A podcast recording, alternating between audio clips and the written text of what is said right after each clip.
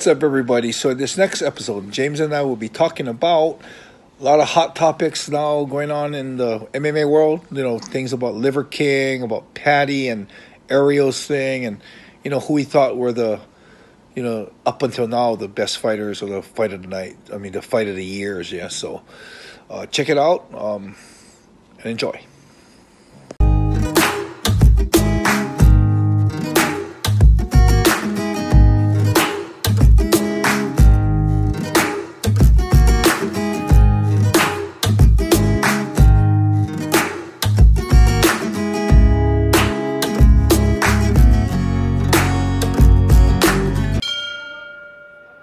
What's up, everybody, and welcome back to the Yamato Damashi podcast. Enson, how's things going? How's Japan? Everything's good. Getting cold in Japan here. Uh, getting busy because Shoshi's getting close to his fight for the New Year's Eve fight. So, um, busy is good. So everything's going really well. Awesome. Yeah, we had snow in the UK, so it's been pretty pretty cold. Ooh. It's been like minus one. Degrees. Ooh, we are we are at two this tonight. Oh wow! So you're not far behind. yeah, not far away. yeah, nice. Um, so today we're going to cover, you know, a range of different topics, um, all MMA related. We're going to do a quick fire MMA round with some, you know, some hot topics that are in the press. Um, before we do, just a quick announcement that uh, we are finally on some other different outlets as well. So we're on Spotify, we're on Apple Podcasts, we're on uh, Anchor, we're on Google Podcasts. So if there's any particular other one you guys want us on, uh, it will be there. The first place will be YouTube. So YouTube, the you know, will have the episode, and then a couple of days later, you'll see that latest episode. But if you want to go back in the archives, there's about 70 episodes there ready for you guys to listen to. So, uh, wow, right on, yeah. good job.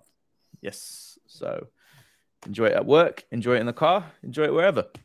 But as I say, today is hot topics on MMA. But and um, we had a big weekend with UFC and both Bellator.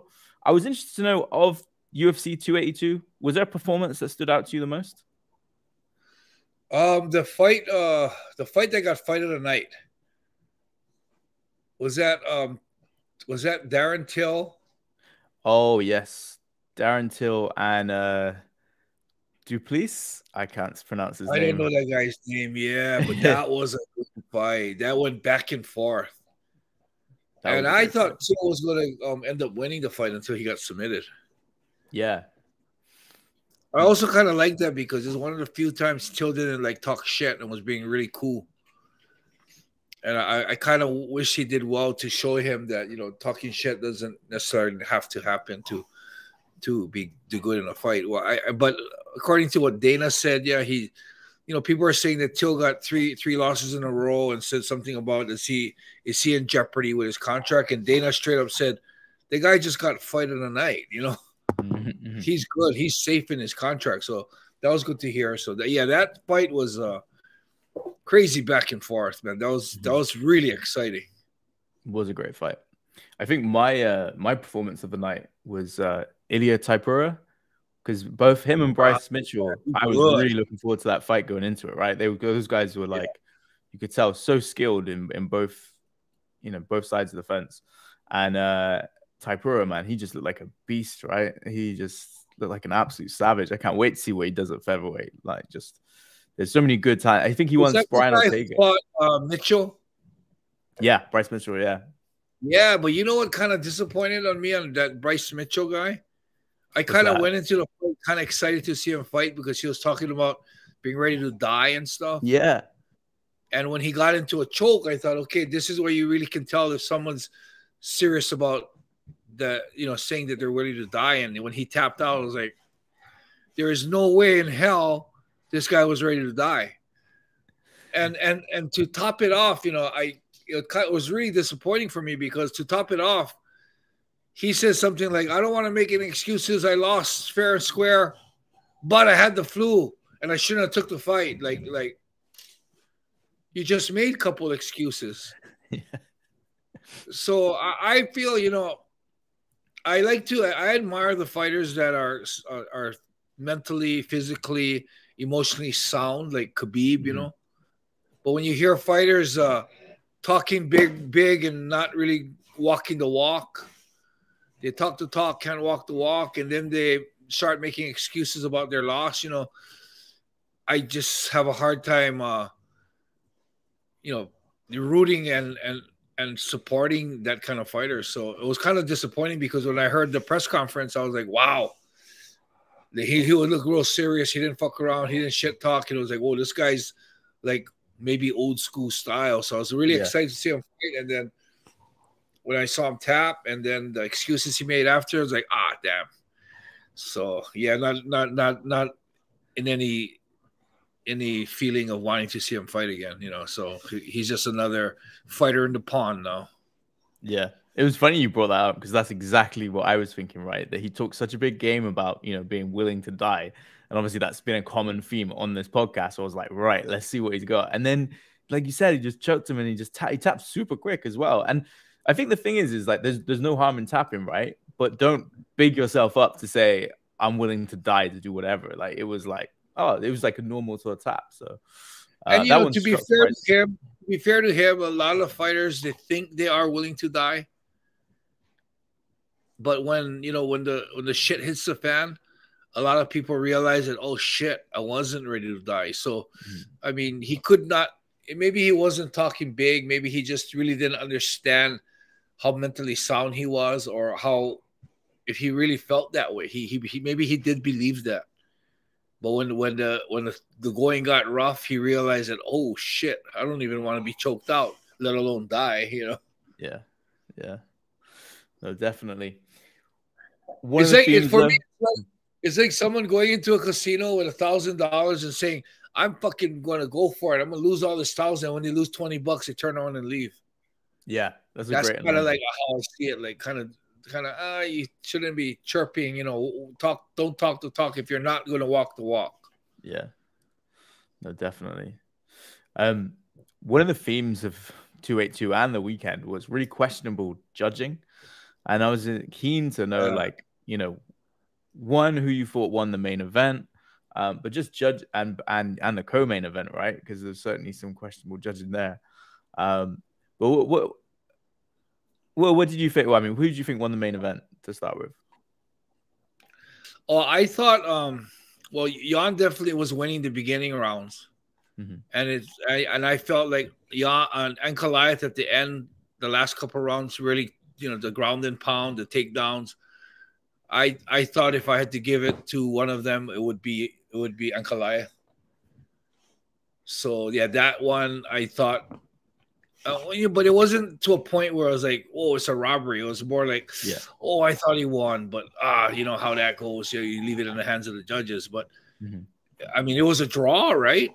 Yeah, yeah.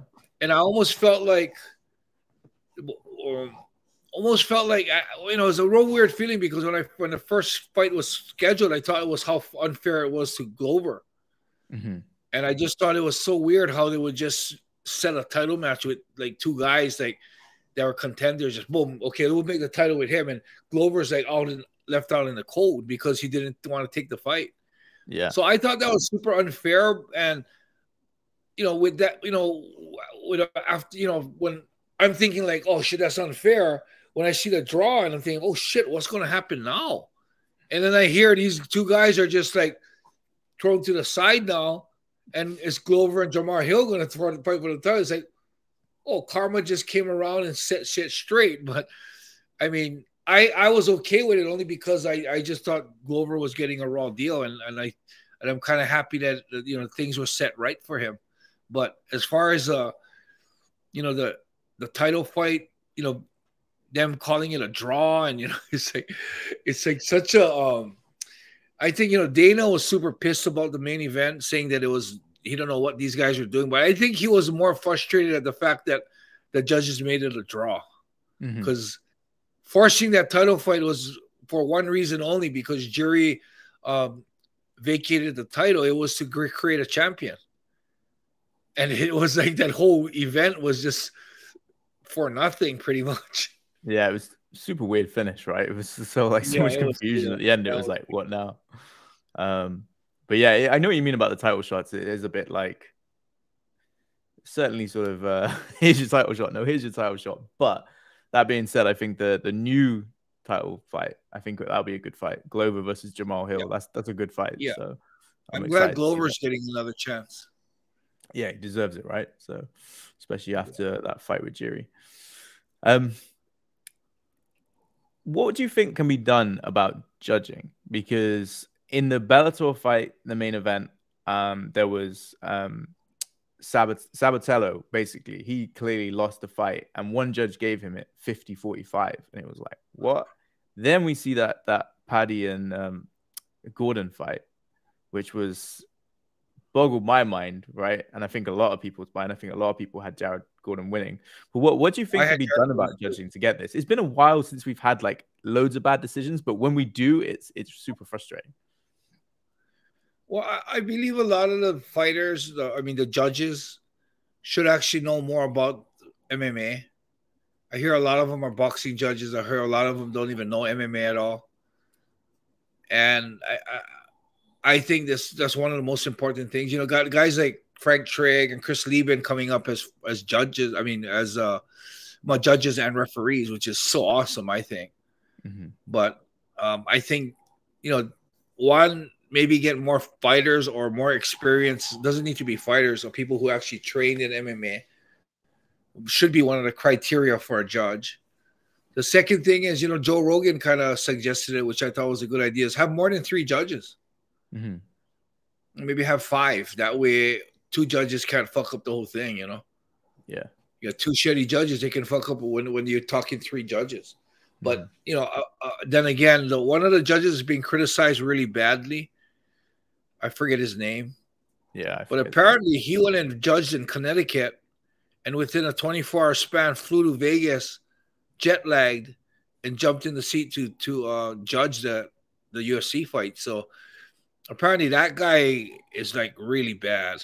Yeah, he was the one that gave the 50-45 scorecard. In, in yes, I, I I think there's these these judges need to be um, held responsible for what they decide.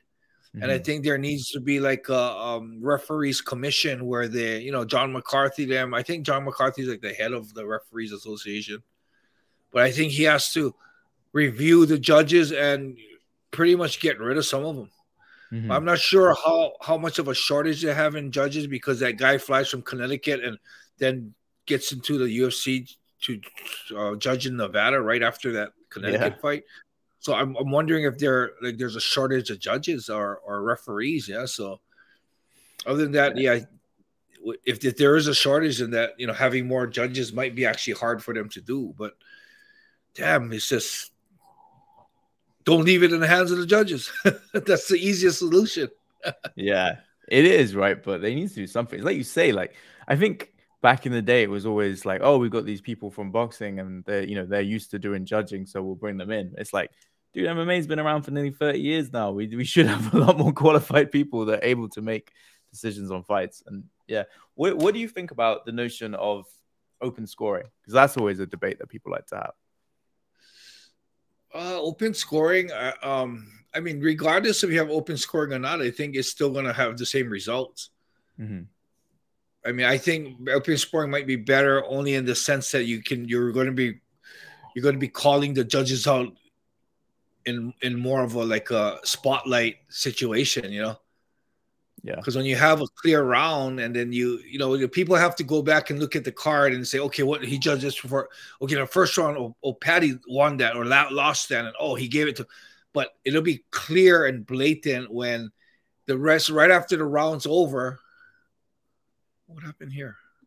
Right after the round's over, they go and, uh, you know, put up the judges' scorecards. That I think that'll be like a whole game changer where people will. I think it'll it'll make judges uh, be more responsible what they're calling and stuff. And I don't know, you know, I was listening to a lot of podcasts about the com- the comments of the judging like that. You know, especially Joe Rogan, what he was saying. You know, a lot of the guys are thinking that, you know, there's almost a. It's not possible to have a connection with UFC controlling the judges because uh, for them wanting their favorite fighters to win, like someone like Paddy. Mm-hmm. You know, because the the U.S. the the the referee commission is a whole total separate entity. Mm-hmm. But then a lot of the guys are starting to insinuate that maybe those guys are trying to you know, Brown knows the UFC where they're making the fighters that they know the what the UFC wants to win win. So I, I mean, it's just conspiracy. I, you don't, mm. I. I won't know what the truth is, but they have yeah. all these conspiracy and ideas on it. But it's hard, man. It's weird, right? Because the that's sort of been coming up a lot lately. You know, because there was the Sean O'Malley win as well, right? And uh, it's yeah, I mean, it's weird. I don't think there is anything to it, but you never know, right? You never know, like, um, if there is an element. I don't know how much the UFC gets involved with the judging and the athletic commission. I know Dana always says that they're two separate things, and that if, if he did, he would, you know, you'd see a very different product, right? But my um, opinion is, yeah, they definitely don't have anything. They're not like a, mm. a little scam going on where they're they're kind of control the judges. I, my guess is that probably not happening. But you know what's crazy is you never know, man. Yeah, you never know. True. True. It's yeah. It's, you never know. It's just there's so much yeah. evidence that sort of goes for and against it, right? Because like, yeah. oh, you know, the, the, UFC wants paid to win, but did they really want a draw for that title fight? Probably not. Right? They probably wanted, yeah. you know, a clear cut winner. So who knows? But speaking of Paddy, we've got to get on to Paddy because he's been in the news everywhere, um, particularly, you know, for a particular reason, which is the beef he had with Ariel Helwani. For those that didn't see it, he went, uh, he had his own podcast and his own YouTube show.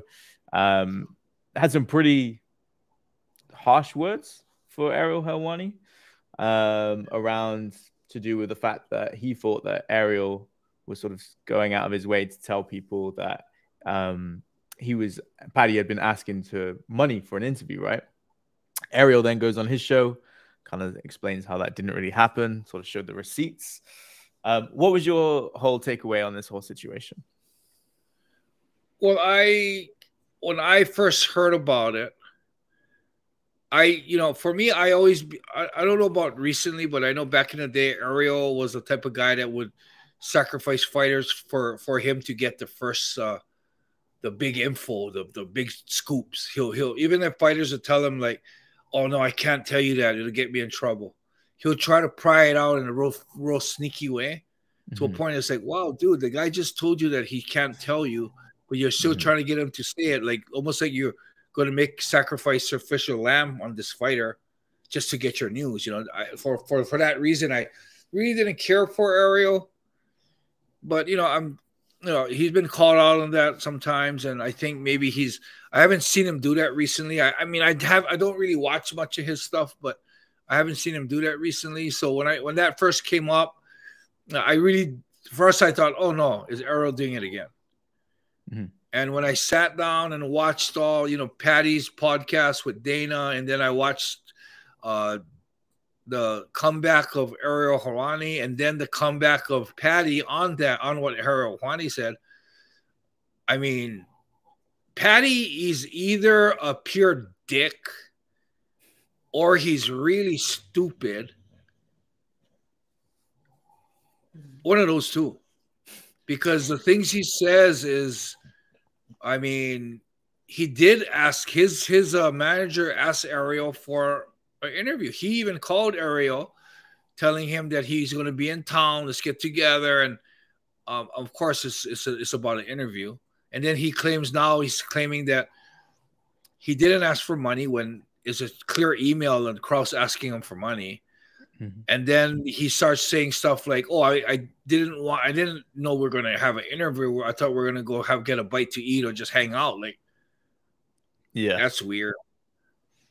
And you know, as much of a snake as Ariel can be, he had the receipts. He showed everything. He was very level headed when he talked, and I think I believe he proved his point. Mm. Yes. And you know, when you on top of that whole thing, you know, you got Paddy. I don't know. He thinks he's a bigger star than he actually is yet. You know, he he acts like he's the next Conor McGregor when you you probably wouldn't want to even put his name in the same sentence with Conor McGregor. I just did, but you probably wouldn't want to. Yeah, and you know the fact that you know that fight, I thought he lost the fight, but he comes up and says that he he knew he won the first two rounds and he was just coasting in the third. Like that makes no sense. He says he he knew he won the fight, and he I thought he clearly lost the fight. I mean, I think that's a good nickname for him, batty. He's kind of batty, I think. you know, to be honest, I, I used to like the guy because he was so fresh and he was so like, mm. I don't know, so um boisterous and so like, you know, says whatever he wants. But I, I think it's just going a little too far now. For me, I, I, I'm I'm looking forward to the day he gets his ass kicked. Don't like him at all. I think it's coming. Like that's for sure. Because oh, I yeah, wasn't I at that level, man. And he's calling out the pro, the, the champions and mm-hmm. um yeah, he's. I think uh, he's gonna have his day, and I, that'll be interesting to see what happens when he does get his ass kicked. Yeah, I do think a lot of it could be his manager, like because it kind of sounds like his manager suddenly got involved, suddenly asking for payments. Um, it sounds. I think the worrying thing is that you probably have these outlets that will pay for interviews just to so they could like do that. So that then you get these managers that are like, oh, X, Y, and Z are paying this. Why can't Ariel, who works for BT Sport, come and like pay for this thing? And because some of those outlets are doing that, I think it's you know it changes the game completely, right? It's not fair for it's not fair for the smaller fighters, let alone let alone the media outlets as well that are trying to you know get the stories. But well, as um, you know, managers get a percentage of what the fighters make. So, right. But you know, with that with that said, with that whole thing is, Paddy eventually has the last decision.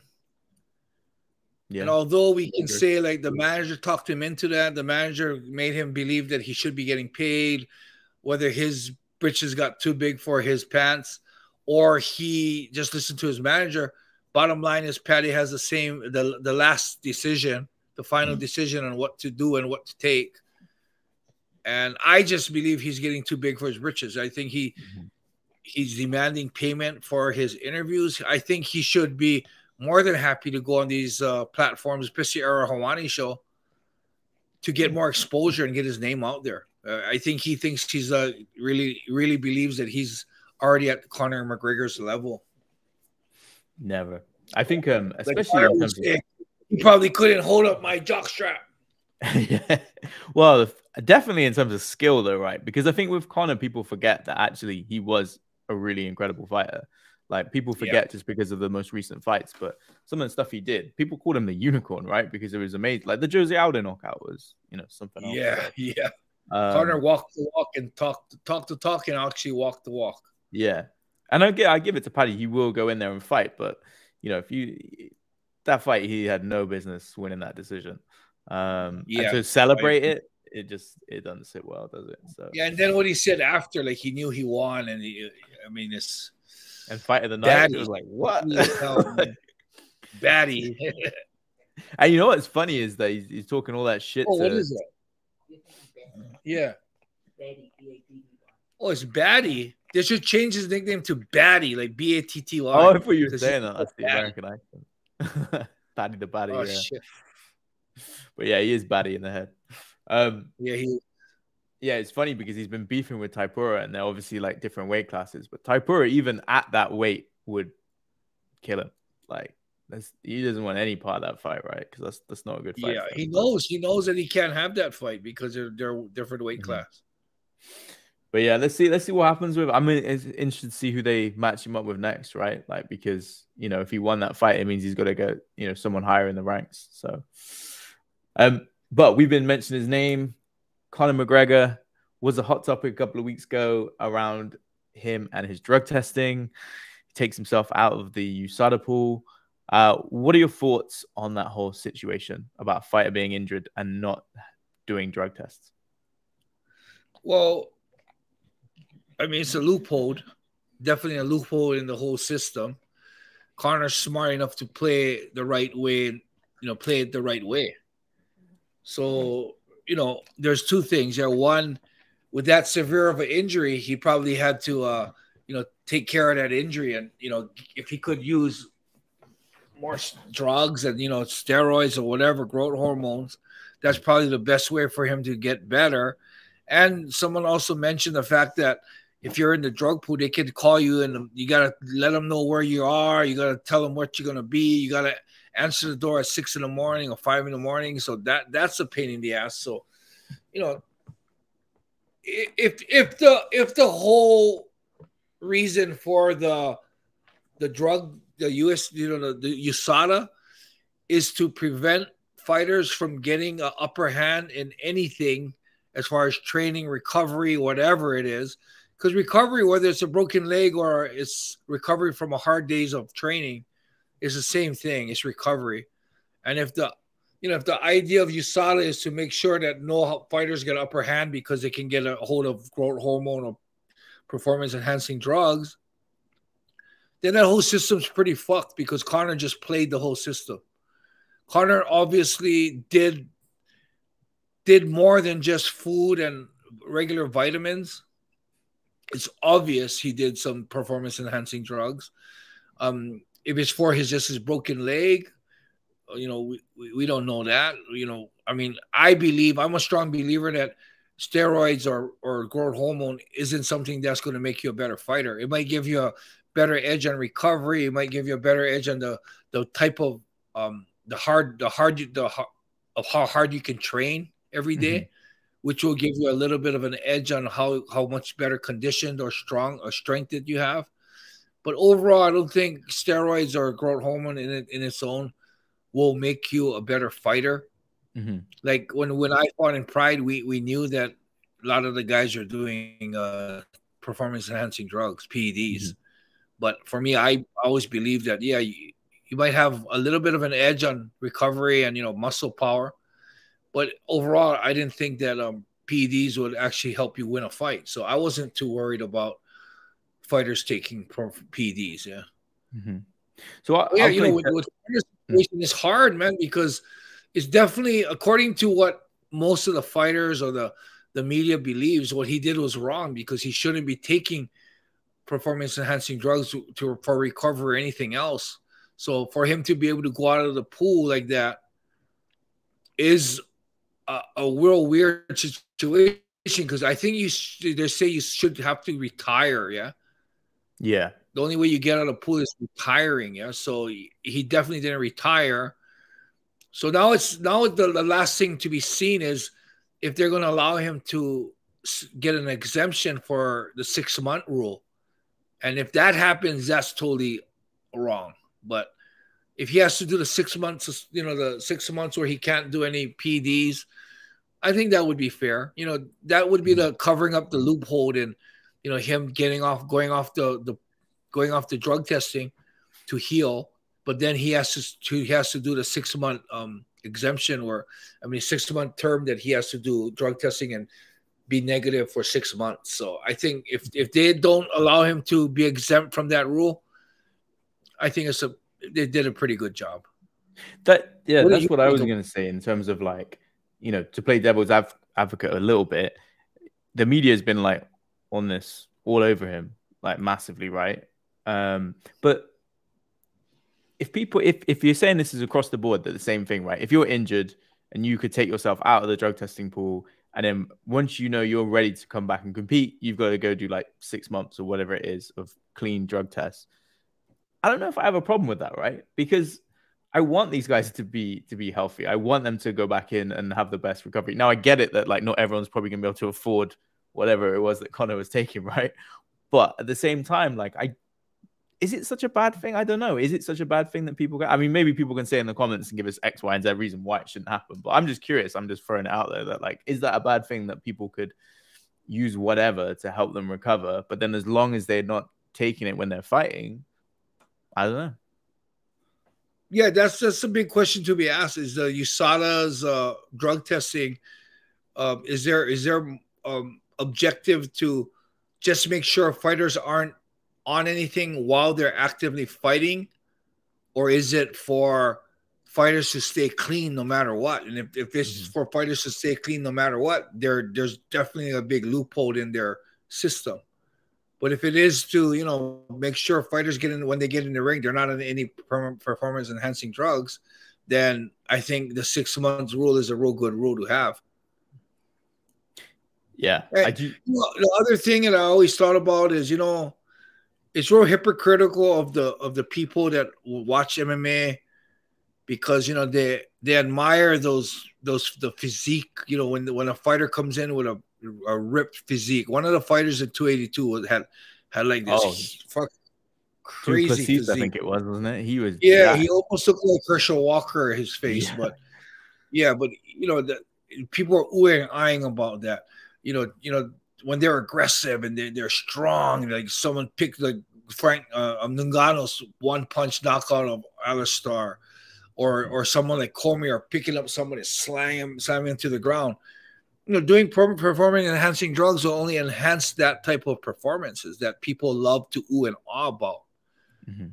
And it's real hypocritical of these people to criticize those people that's risking their lives in their ring because they're doing PEDs, saying that that's wrong and that's cheating, you know, when they are the very ones that ooh and all about it. I mean, a, a perfect example is like bodybuilding, professional bodybuilding.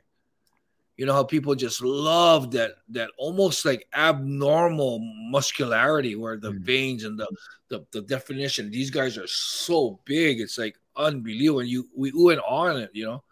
But then you say, oh, but they oh, that's a cheat. They take steroids. Like, how the fuck else you think they're gonna get that big? And you guys Yeah. love it. You guys ooh and ah about it, but then you guys start getting critical about them doing steroids, you know. So Yeah. for me, I always had that belief that you know people just I don't know they're hypocritical, man. They you know they they they whine and they scream about performance enhancing drugs, but they almost entice the fighters or the bodybuilders to do that by you know rewarding them for when they look so ripped or they're, they're Mhm. so conditioned. You know, TJ Dillashaw never got tired, and you know when they find out he's on, you know they love this fighting, but then when they find out he's doing blood doping, all of a sudden it's like they don't want him anymore. He's a cheater. But they did ooh and ah about his fights, you know. So yeah. I, I think it's a rule. It's a hard rule to control and to to you know make sure the fighters abide by. Yeah. And you know, to be honest, when I fought in Pride, there was no weight classes, there was no rules on steroids. No one died. It wasn't super dangerous. You know, I mean, I feel that way. And I just feel like you don't, it doesn't, I don't think it really matters. You know, I mean, I, I don't know. It's, it's hard because it, people shouldn't be doing PEDs, but I don't think it really matters that much. Yeah. Yeah. I mean, there was huge roided up guys in Pride, right? And loads of them Oh, hell shit, yeah. I right? Mark Kerr he was on everything. yeah, yeah, yeah.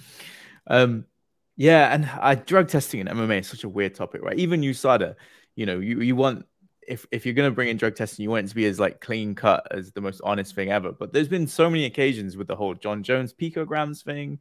Um, Tom Lawlor, do you remember Tom Lawlor? He got like the worst treatment ever. He like, you know, fortunately became a pretty good professional wrestler after that. But he had to like change careers because they gave him like a five year sentence for something that was like a tainted supplement. And Yeah. it's a different story for different people, right? I think uh, And then drug Carter testing, doesn't get tested at all. it's yeah, that's what I mean, right? It's like I don't know. It's a it's a I mean, weird, weird. At five in the morning, right before his weigh-in day. Yeah. There's there's it's not a not a doesn't feel like a fair game. But speaking of drugs, um, one topic that is super topical around steroids, uh, Liver King. I don't know too much about this guy. You said it was worth having a you know having a rant about him, right? I saw Eddie Alvarez saying something about him. I don't even know what the MMA connection is. Is he a big MMA fan or something?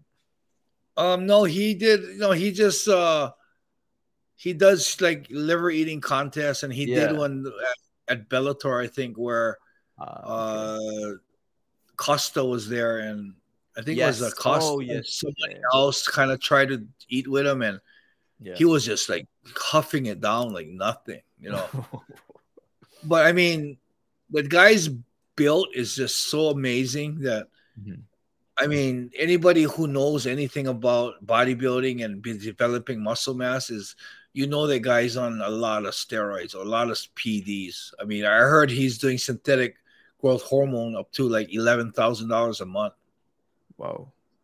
Yeah, and uh, you know, hey, I mean, if that guy wants to, you know, put that kind of stuff in his body and getting big muscles is that important to him, then that's his own body, that's his own, you know, health that he's dealing with. Fine, but when he starts selling these supplements and claiming that that um the prim- primal lifestyle is the way to do it and says that he uh, and, and numerous times says that he doesn't do PEDs that's wrong.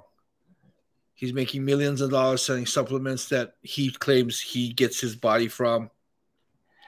He's pushing that primal diet which you know is you know might be whether it's good or not i don't know but the fact is is he's probably getting more of his built from the PDs um, or, or, the amount of uh, you know. I hear I think he did some Winstrol, he did some Deca-Durabolin, he did some uh, uh, some type of the synthetic hormone. So yeah, he he's on a lot of shit, and you know he comes out with apology, and I mean, how do you apologize for how do you apologize for lying continuously about being confronted straight up black and white are you doing performance enhancing drugs? And he says no i am not. And then he claims he's never done a blood test before. And the guy um more plates more dates the guy's youtube channel. He comes out with showing all the emails he got from him where this guy's telling him how much shit he's been doing.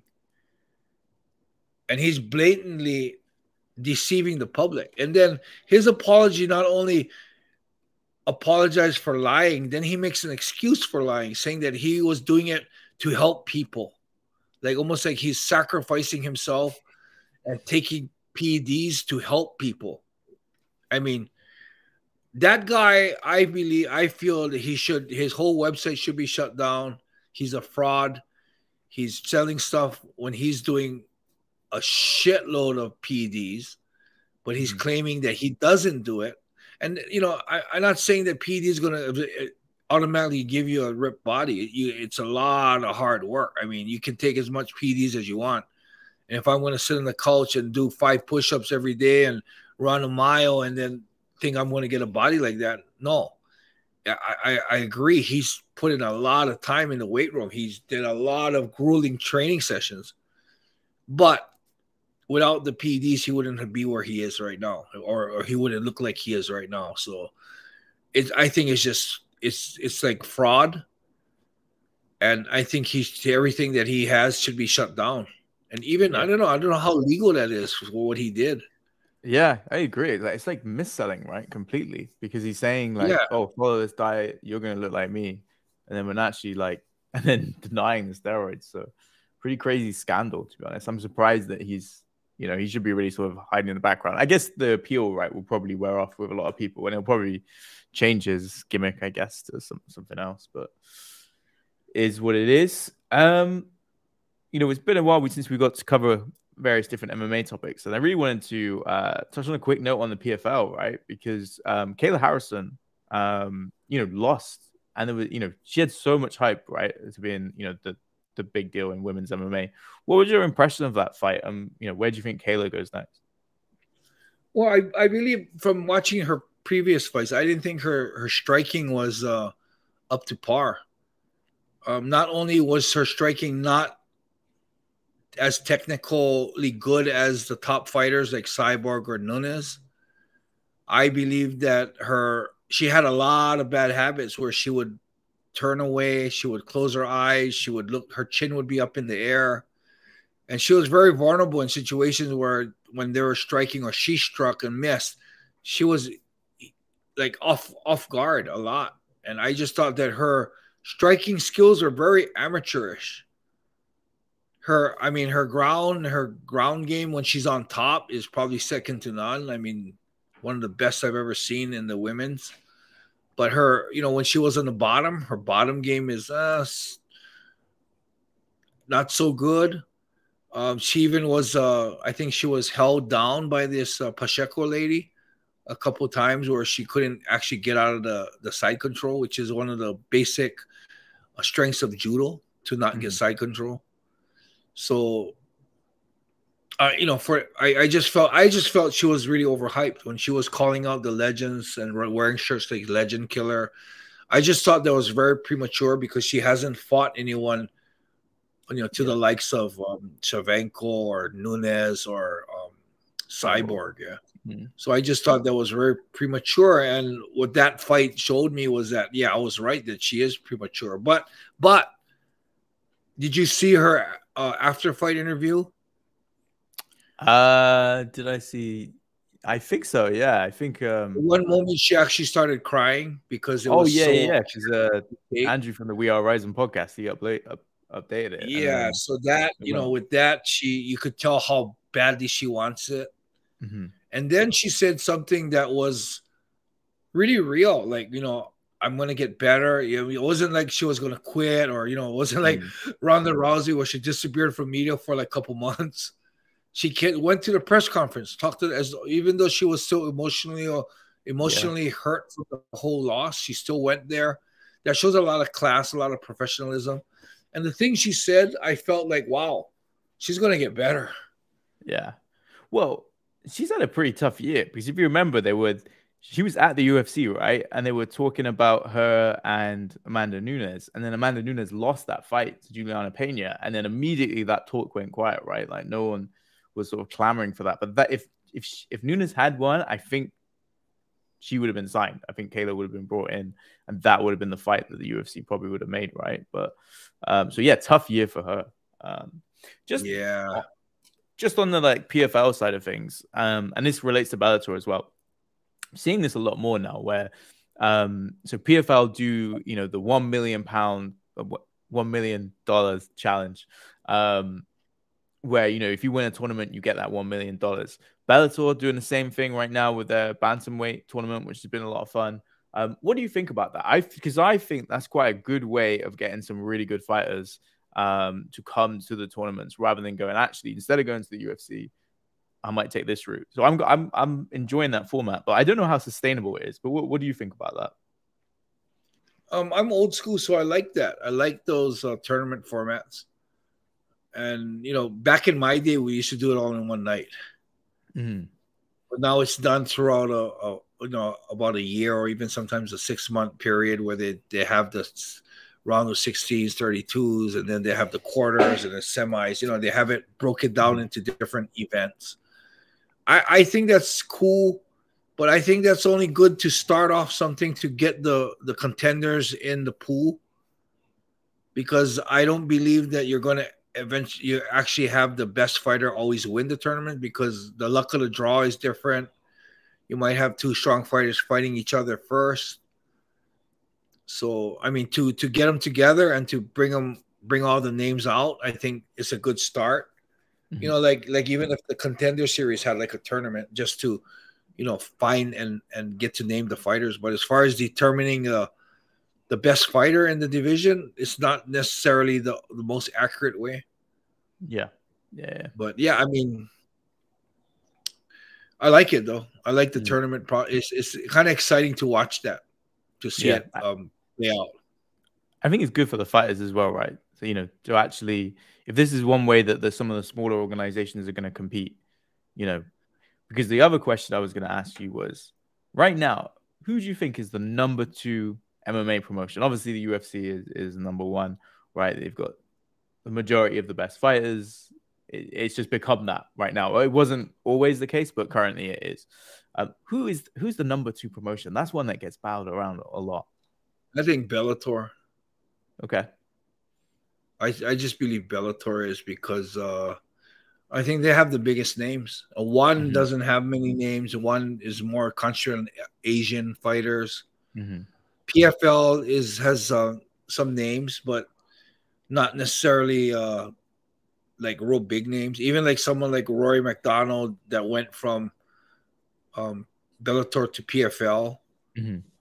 I mean, you know, you know what doesn't help is a lot of the fighters that went from to the PFL didn't do well. Mm-hmm. I think Pet didn't Pettis also go to PFL but didn't do well. Yeah, yeah.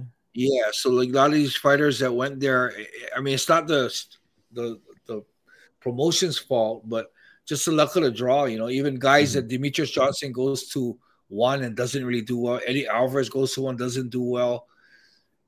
I mean, the only ones that you know, someone like Matt Mitrione, uh, Bader, they went to Bellator, but they did well. So you know the, the Yeah. name value they have, they carried it. So Mhm. I almost feel like the reason why I would say Bellator is because a lot of the name fighters that moved to Bellator did well and ca- carried their name value. But I feel like EFL and um one like that, you know, they they got unlucky. I my even places like even Rizin where um Ian McCall went to Rizin, didn't do well. Yeah. You know, so a lot of these guys that are really actually big names and world class athletes go into the different divisions and you know they don't do well. And it's not the promotion's fault, it's just the luck of the draw, I think. And UFC just seems to have a good luck of the draw, man. Yeah, yeah, yeah. And then bringing in prospects from all around the world, right? But yeah, I think between Bellator with the collaboration with Rizin, I do think that sort of makes them the number two because it's kind of like it shows that they've got a foot in the- the other side of the world as well. They can do the cross promotion as well, which makes it super exciting.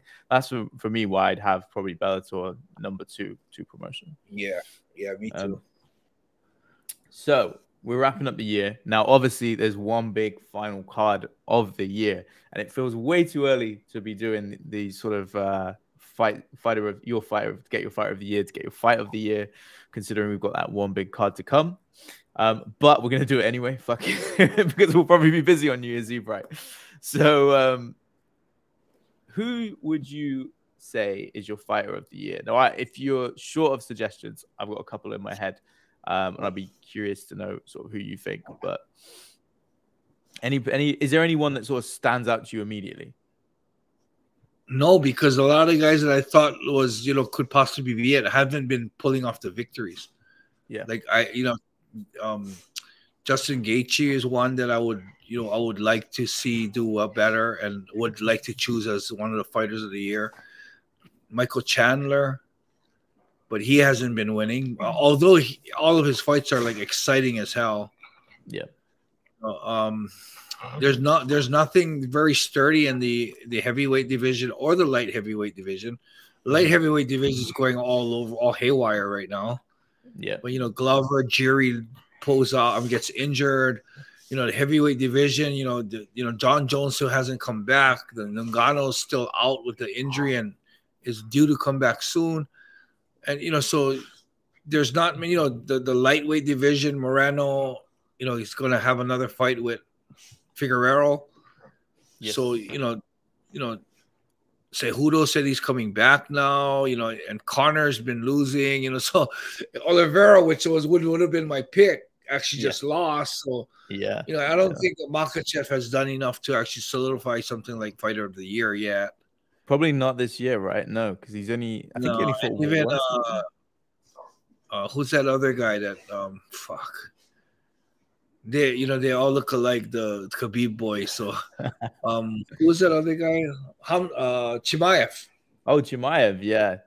Well, yeah, Chimaev he's a he's wait. one that's kind of exciting, but uh, And this year, you know, yeah, I don't think he's done enough this year. Yeah, because the Gilbert Burns fight actually was, fought some good guys in one. Like Gilbert Burns fight, that was a but good was a win. close fight. I think Yeah, prob- if you're going to talk UFC, probably the clear cut winner has to be Alex Pereira, right? This guy comes in, knocks out Sean Strickland, knocks out Israel Adesanya, and he had another fight before that in I think January or February, right? So, I mean, ah, yeah, he did do good this year. Yeah, that's right. I mean? Like that, Flying that- knockout. Yeah, that's the person that I think you probably got to put as UFC fight of the year. The other person I Uh, would say that probably isn't getting enough talk, but maybe if they win on New Year's Eve, has got to be Kleber Koike because he's had a ton of wins this year, right? Um, so Yeah.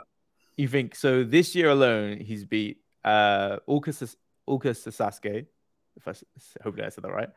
Uh, Hagiwara, Ushiku, and then if he beats Pitbull, to me that's like that's a pretty good case for being one of the fighters of the year, right? So, um, I think that's going to be his real deciding win. Yeah, if he can Mhm. beat Oh, Pitbull, sure. then people are going to say, okay, Kleber's like a world class fighter because him be- beating Mikuro, uh, you know, that's kind of Yeah. like ah.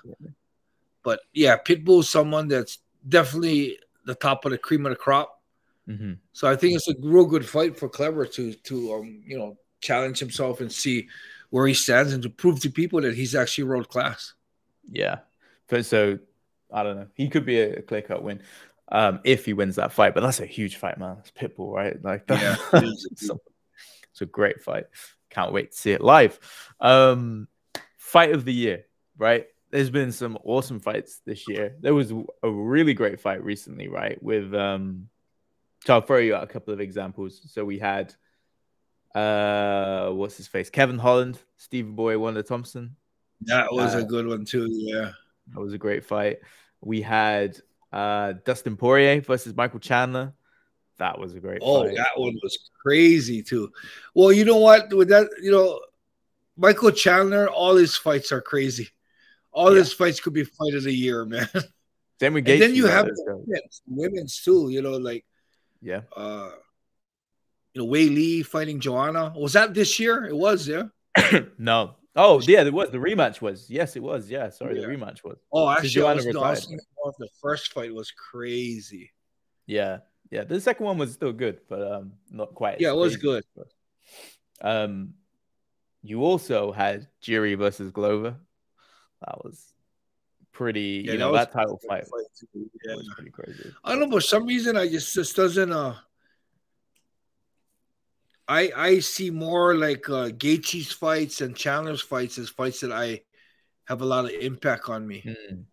I mean, you name any Gaethje fight, and it was a freaking war, man. Yeah. All of them, Poirier, Gaethje, Oliveira. Oliveira kind of submitted him pretty good, yeah. But yeah, I mean, Chandler puts up a war. I mean, even even mm. Gaethje, like they call him what the walking highlight reel, which is kind of mm. true.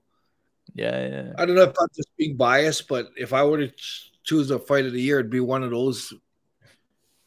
Yeah. One with I think Gaethje or one with Chandler, or when they fought each other. Ch- Chandler Poirier was pretty insane, right? Yeah, that was sick. Yeah, yeah, that could actually be one that for me would be in the fight of the year. trying to think outside of the UFC, the only one that really sort of hits me hard recently was the Ougikubo versus Soo Chul Kim. That was a really fun fight. I remember oh, that. Was. Um, yeah, but there's not been masses outside of the UFC that I can think of right now that's screaming off the top of my head. I'm trying to think any big Bellator fights that were crazy. No, I don't know. Well, we've obviously forgot some, so people please put them in the comments. Let us know what you think. What did we forget? you know, we've done this on the fly. To be fair, we just go up with the topics and just sort of thought it off the top of our heads. So I'm sure people have got some better suggestions than us. Um, but yeah, any any parting words to wrap up this episode? Um, no, a lot of a lot of crazy controversy going on now. Kind of interesting. I, I go on every morning when I get up. I mm-hmm. go onto YouTube and search the most recent ones. You know, Liver King. You know, Paddy's thing with Ariel, Liver King, and I, I love watching when Joe Rogan goes and talks about stuff because he's straight up brutally honest. Yeah, yeah, yeah. yeah. So the one that when you have time, watch the when Joe Rogan talks about the Liver King. Oh, I haven't seen that yet. So I mean, so real, so honest, so brutally like revealing that is. I love watching Joe, but yeah, so you know, exciting stuff, man, and you know, the it's funny because a lot of the excitement now is er, a lot of stuff that are beside the fights. Mm-hmm. The, the, you know, yeah. Conor McGregor, Liver King. You know, you got the the judging.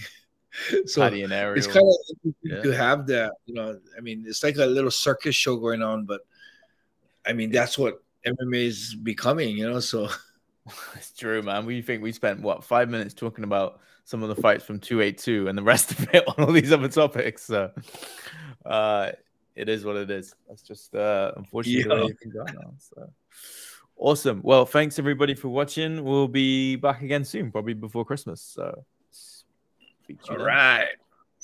All right. Okay, Bernie, we're done. Okay, Bernie, we're done. Okay, go boy. All right, that was a pretty cool episode. Uh, a lot of um, interesting stuff happening outside of the ring. But uh, if you have any uh, ideas or any comments about what we talked about, um, put in the comments. Also, like and subscribe and share. Thank you.